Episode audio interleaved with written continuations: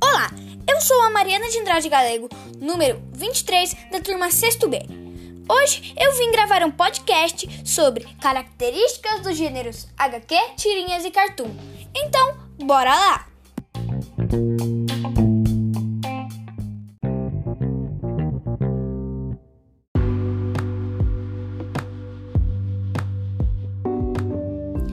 Vamos começar pelas HQs, que significam histórias em quadrinhos, ou até nona arte. É nome dado à arte de narrar histórias por meio de desenhos e textos dispostos em sequência, normalmente na horizontal. Essas histórias possuem os fundamentos básicos das narrativas: enredo, personagens, tempo, lugar e desfecho. No geral, apresentam linguagem verbal e não verbal.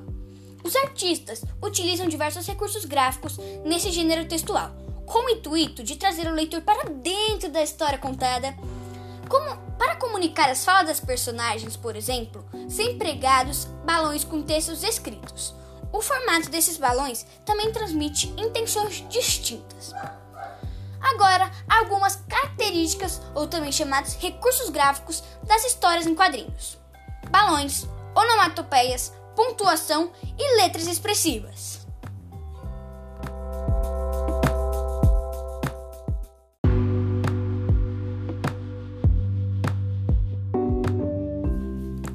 Agora, as tirinhas.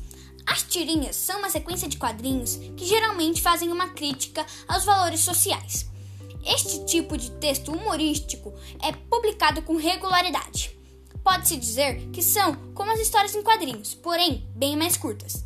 As tirinhas podem estar contidas em jornais, revistas e em sites da internet.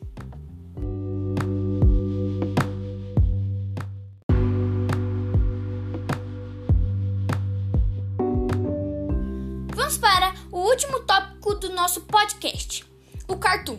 O cartoon é um tipo de texto humorístico que se caracteriza como uma espécie de anedota gráfica sobre o comportamento humano.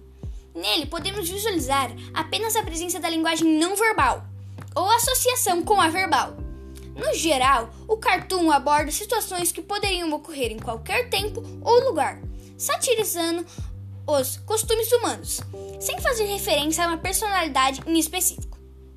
Características dos, dos cartoons: gênero textual constituído de linguagem não verbal, sátira, humor, ironia, cômico, flexibilidade, associação da linguagem verbal ao desenho expressivo, imagens atemporais, entrelaça palavras, imagens e sentido